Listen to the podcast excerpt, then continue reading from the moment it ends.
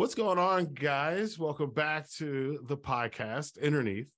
We are here with Elena Sobol, who is an author. And what I know of Elena, because we met briefly a couple months ago uh, at a conference, and what I do know briefly about her is that uh, she likes fantasy world more than she likes the real world, and likes to spin those fantasy tales. And she likes to live her fantasy world in Utah with her husband and her cat. And which brings me to my first question. Yes, sir. Is your fantasy world in Utah with your husband and or, they, or is it a fantasy husband and a fantasy cat, or do the fa- the husband and the cat live with you in the fantasy world? Well, this are this sort of come and go. You know what I mean? My my fantasy world is by invitation only. so they have to earn the privilege. I'm just kidding.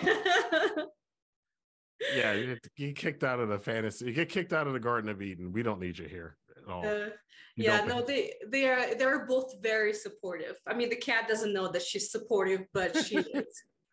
Oh well, it's always good to have support. And speaking of animals, so you being a, a particular a Slavic urban fantasy author, That's which right. we're going to get mm-hmm. into that and the specifics of that because I am not familiar with that particular niche. So I definitely want to hear about that. But I did notice that there are speaking animals. so speaking animals, that's a broad definition. A broad definition. so some anthropomorphizing going on. But what, what is the inspiration for um not even just those, but any of your characters? Are they based off of people you know when you write them? Or are they aspects of yourself that you're kind of putting into like this character is a little bit of me when I'm in this mood and this character is a little bit of me when I am yeah. in a different mood. Uh, is it a balance of those or is, do you prefer one or is there another way that you come up with your characters? Well, I think as authors, we all sort of do this right? Because how can you put yourself in the skin of your character if you if you are not relating to them in, on some level? Right. i think uh, trying to write like that would uh, just come across disingenuous you know? We i think we we sort of have to put ourselves in the shoes of other people. And uh, you're absolutely absolutely right. For example in my book stitched and Koschei Chronicles book one I imagined myself as a 26 year old demigod guy living in Salt Lake City. And I was like, what would I do? and the answer was hang out with talking animals and make well, beer in my basement.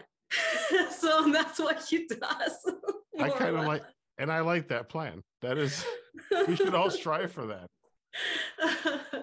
yeah but uh, so the talking animals uh, for the most part um this my secondary character is a shifter ferret so she's not exactly talking animal but you know close to it but yeah so my characters are based a lot on my friends mm. um, i was very blessed uh, being an immigrant kid in utah by meeting a very diverse cast of other immigrant kids oh. and local kids and uh, basically, I had friends from all over the world, of all, all races, of all sexual orientations that sort of just enriched my life in so many ways. And um, people often ask me like how my books are so diverse in so many ways and that's because that's just it's just a reflection of my life you know it doesn't feel right to write books that are not extremely diverse because that's what i knew uh, growing up in utah simply because um, we were all a little bit lonely right. in high school and college. And so we banded together and we had a lot of fun. So in Dimitri's world is that, but plus magic. That plus magic, And hence the urban fantasy. I love it. That's so, correct. It's interesting because you said, and, I, and I've spoken with a couple authors on this podcast at this point. By the time you guys see this, but um, that there is a point that we have talked about in some of the previous interviews is uh so me as an author being a male who's writing for a female lead character there's uh, some pushback about you know being able to do that and that you know i i cannot write for this.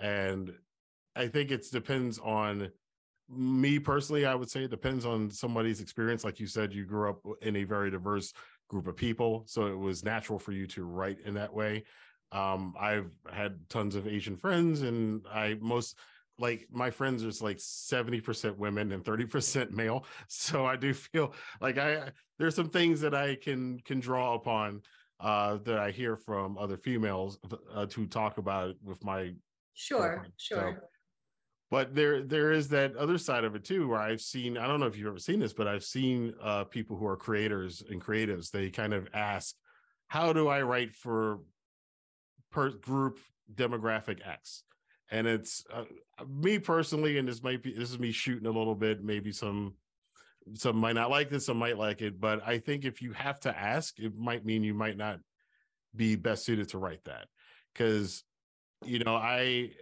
writing Japanese mythology, I've studied it and loved Japanese culture for my entire life since I remember since I was a teenager. And it's always been something I've had an interest in. It's not something I pointed at and said, I've got to write for that demographic. So now I need to learn about it to write for it. Maybe I should know about it first. I don't know how you feel about uh, maybe sometimes people may might force it a little bit when just because they feel they have to.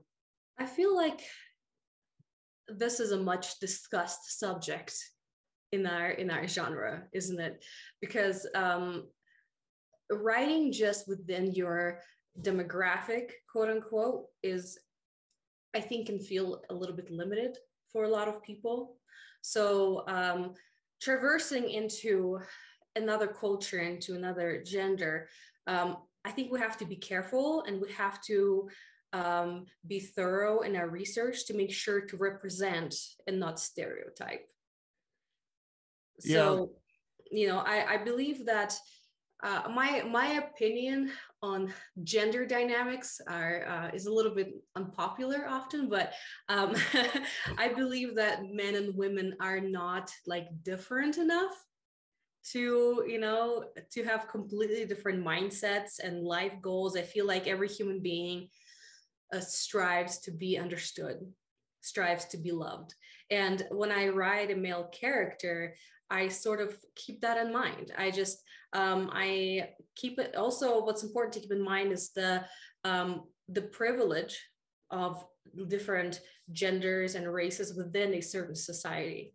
So um, I think a lot of that difference between men and women um, speaks to the privilege and what people are allowed by society to do within that society. And then you sort of have to operate within that given spectrum you know because um, if you have a person within a society that's not acting like uh, they would in real life i think that's when you have a problem you know like and that's when it's important to uh, interview and consult your friends who are within the demographic that you're trying to write. Uh, have them sense, find those sensitivity readers, get them to uh, help you. So, and uh, I did that a little bit with Koschei Chronicles. I had my male friends um, read it, and mostly I got very positive feedback. And um, I was very pleased to find out that it's not hard for me to pretend to be a frat boy. So which you know, which says more about me, I think, right? Yeah.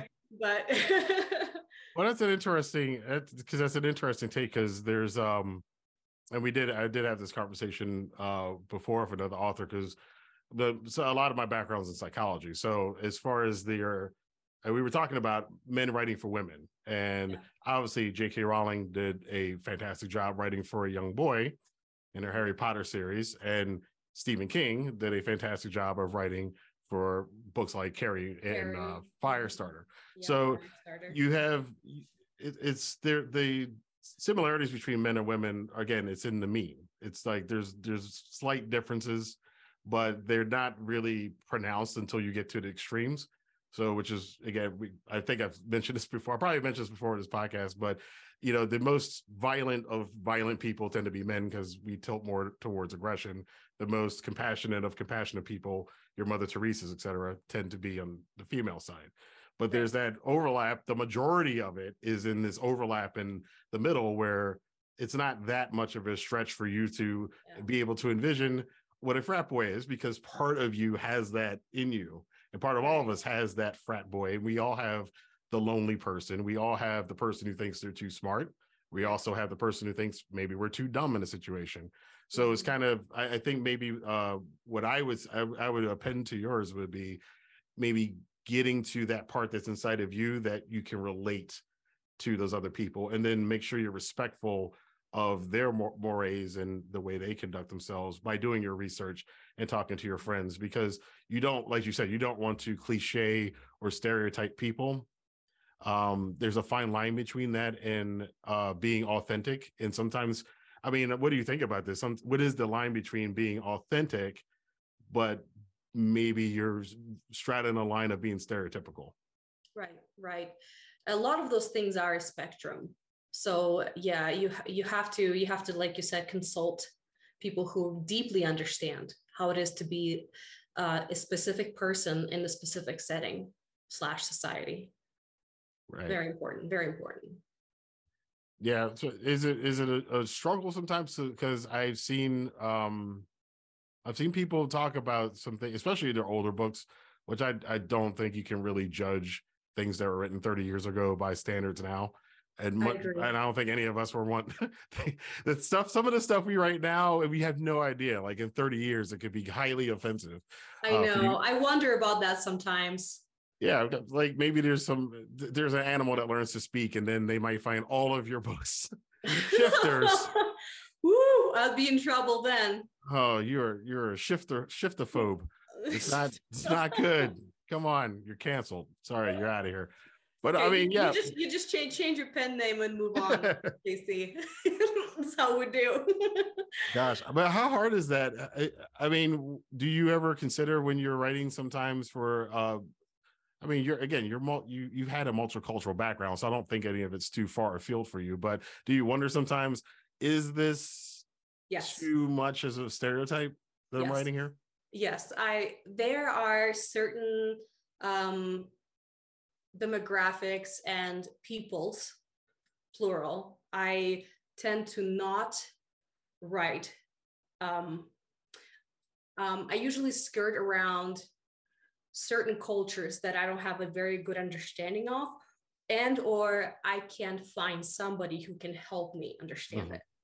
So then I just don't take a chance because I'd rather uh, to take a slightly safer path with a different culture that I understand better and can find someone to help me with than offend somebody. Because you know I've read I've read plenty of uh, books stereotyping Russians and Slavs and Mhm. you know um i've never felt like deeply offended by anything but it is uncomfortable and you're like is this how people see us you know and that's and that's a difficult it's not it's not a good position to be in i don't want to put anybody in that position Yeah, and you are so I, I believe I don't know much of your background. So were you you were born overseas or you were born in the States? right i was born in russia and i grew up in the united states Okay. So and what when did you come over to the United States? i was 13 13. Okay. So you were oh boy. So you were at that age of I'm Mhm. just discovering these at the worst time at the worst time it was so Uh, hard So when you Yeah. came here, like, uh, so, well, I guess what if you can share it? Why, why did your family decide to leave? Um, if I could call it, can I call it mother? I'm probably offending. I'm, I, I will offend people. So I probably mother Russia. How, when did you Mother leave? Russia. you know, well, well, my family left because I mean, uh, it was Russia in the '90s, so it was fairly crime-ridden. Hmm. So my family just basically didn't want their kids to be exposed to a lot of that, um, just danger that was, uh, you know, happening at the time. After the wall fell, uh, all of the '90s was very uh, turbulent in Yeah. Russia. so- which is which is good history because uh, I, I think a lot of that stuff like today like is missing like the berlin wall. I've noticed like some of my really younger friends my my kids my friends kids they have no idea about any of that like none of that and they don't they don't first they don't, they don't know what you mean by berlin wall and then they don't know what happened to the old soviet union they don't I, I which is baffling to me because I I'm a I'm a bit older than you are, obviously, but I have um uh I, I grew up in the 80s and the 90s and you know we you know Rocky 4 was on all the time here so we saw yes, we saw the American propaganda for it, and I'm sure the other side saw the Russian propaganda for it, but we all knew about it. But it's just weird that kids don't know about it now. When you when you came here at 13, uh, and you said you know you're from I mean, from Russia to obviously when you go to school, the kids treat you any differently? Were were there people that were sympathized, or did you find like a group of other Slavic people to hang around? You know, I actually was the only one. Oh, I was wow. the only Slav Slav in my high school, and for the first year, I was completely alone. Hmm. So, but it was interesting because um, a vacuum shall be filled, you know, because nature abhors it. So, what happened is that um, Ethiopian girls took me under their wing. Nice. So I hung out with Ethiopian seniors for the first for the first year of my life in the United States, and that was so very interesting because Russia is not diverse. And all of a sudden, I was surrounded from kids from all over, uh, with kids from all over. So, um, so that first year I spent. Um, in the, because they had cars and stuff, so they just sort of like took this little little you know Russian freshman all over all over the city with them. They just they just basically adopted me, and it was very very sweet.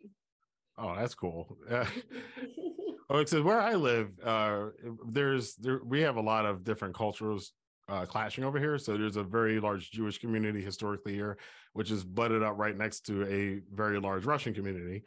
Um, right.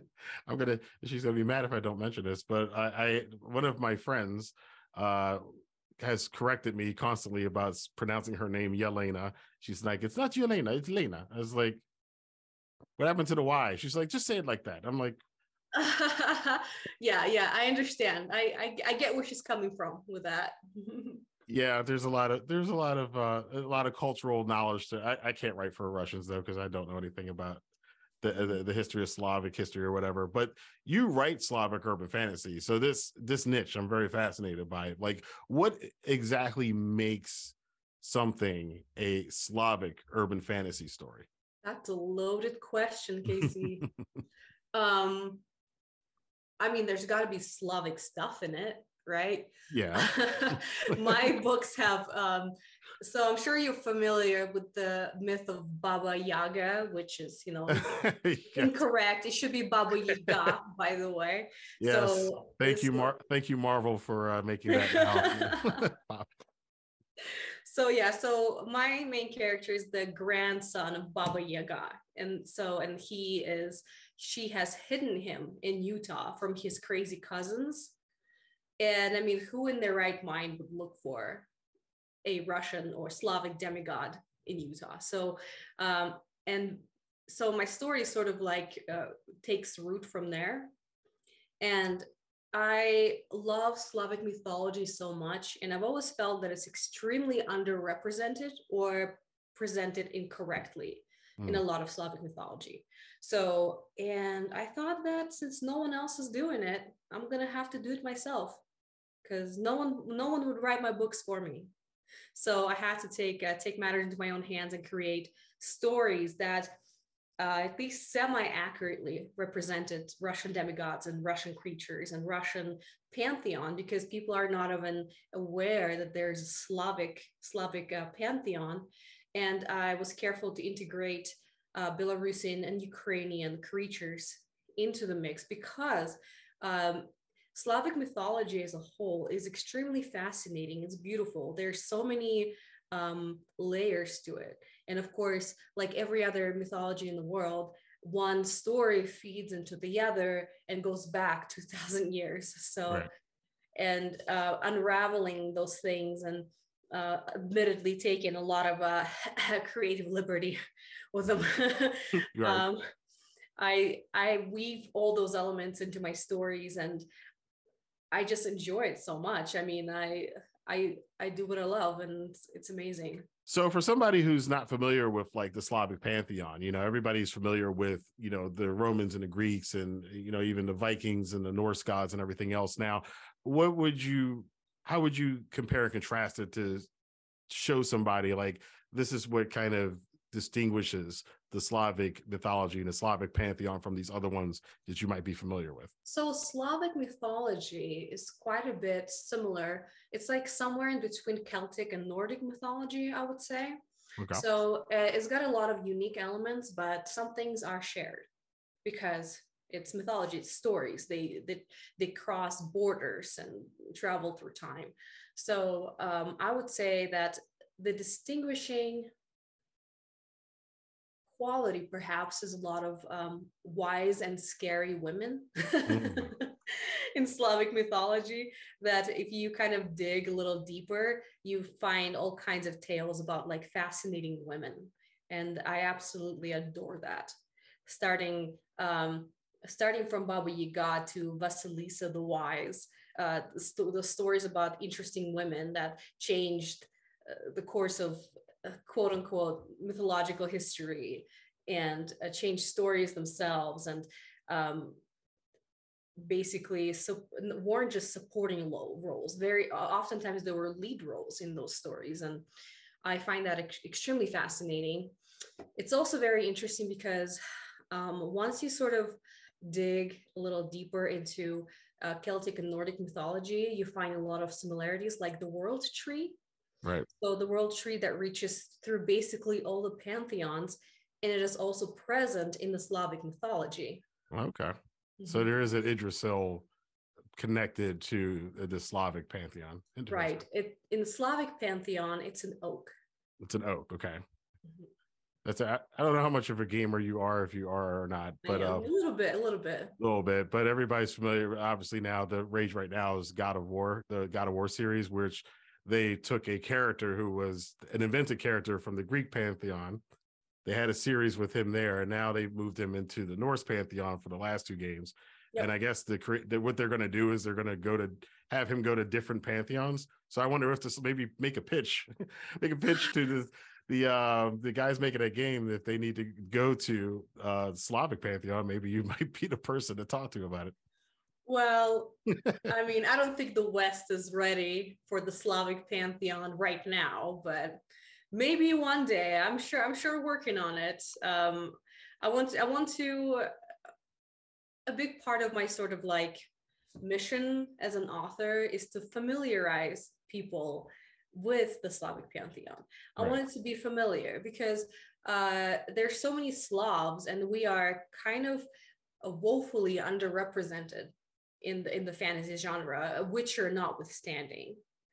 Uh, right. Because I would say that he lose, he uses Slavic mythology a little bit more loosely, like from by by Eastern European standards, uh, Witcher is quite a bit Western.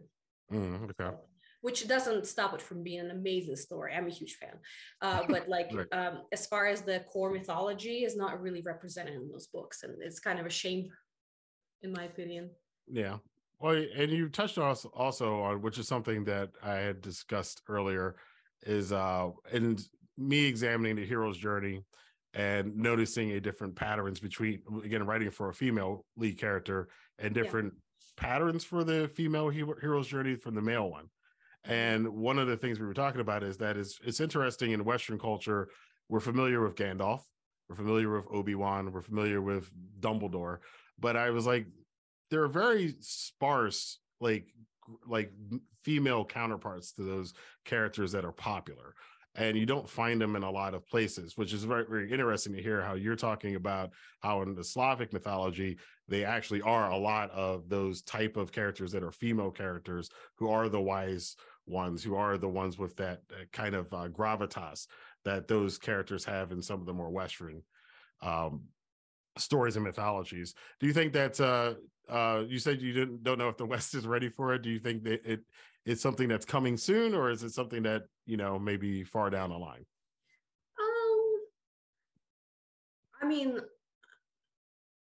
I'm not really an expert in um, how the humans sort of like exchange information, but I would say that maybe five years mm. five ten you know i would imagine that slavic will be will become more popular because it is very interesting There yeah. so many things in slavic mythology specifically and um we i think we are sort of working on it you know me and um, i actually started uh, talking to another author um, her name is Enem Thorn, and she is a Slavic mythology writer as well, writing urban fantasy. So nice. um, so uh, she and I have been talking about this very thing, how uh, we really wish that um, Slavic mythology was more widespread because of its rich history, because of its interesting stories, and because um, even the artifacts and the creatures and the monsters are so unique and so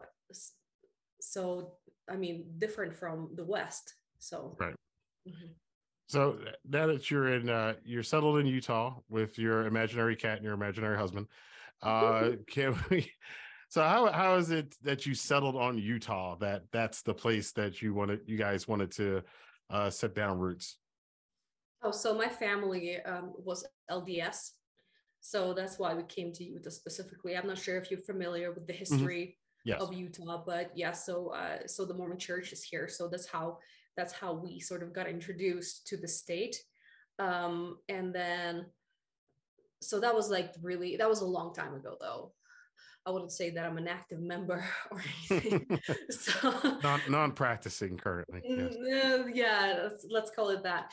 But um, yeah, so that was the reason. That was the primary reason we settled here. Oh, nice. Okay, cool. But Utah has a very interesting uh, cultural background and the Bohemian community up in Salt Lake City, and the very strong LGBTQ rep as well. Here we have a, a very nice little community um, in Salt Lake City and uh, Pride and all those kind of things. And it's it's been actually kind of wonderful living here because it's sort of a Salt Lake City is a, is not really a city, but it's a city. I don't know how to explain it. it doesn't have big city problems, but it right. has big city advantages. Okay. Well, that's a. I'm sure there's a lot that you can draw on from Utah, um, given all of the uh, the flavor that is is out there sometimes. Um, is there anything that you think that you haven't done yet in your stories that you want to uh, get to? It, you know, obviously you're bringing up uh, increasing awareness of Slavic mythology. Mm-hmm. Um, is is is there are there any other uh, sub themes that you have to your stories that you want to kind of get across? Oh yeah, actually, um, right now I'm working on a new series that revolves around various underworlds. And I want to explore underworlds. I think they're really cool. And I think uh, outside of Hades and Hell, uh, the underworlds from other countries are not really well represented. And I would like to correct that. So that's the next uh, the next theme that I'll be venturing into with my new with my new series that's coming out. Well, that's very cool. So we will look forward to uh, diving into the dark side of multiple cultures now in the future. You know uh, it. I the think best I, side, right? Yeah, I the mean, interesting we, side. Let's call it that. Uh, as the the psychologically warped side, it might lead you to, might lead you to do some bad things if you you dwell there a little bit too long. Remember, Saruman and a Palantir. There you go. so uh, but it was been cool talking to you, Elena. Uh, let the folks know where they can find you on your socials. Oh, so uh, you can find me on my website, Elena Sobol, E L E N A S O B O L dot net. And you can find all my socials there. I'm on Instagram and I'm kind of on TikTok. still, still trying to find my way around that. Um, and I'm also on Facebook. Cool. Well, thank you for joining us today, and we will see you guys soon. All right. Thank you, Casey. Bye, everybody.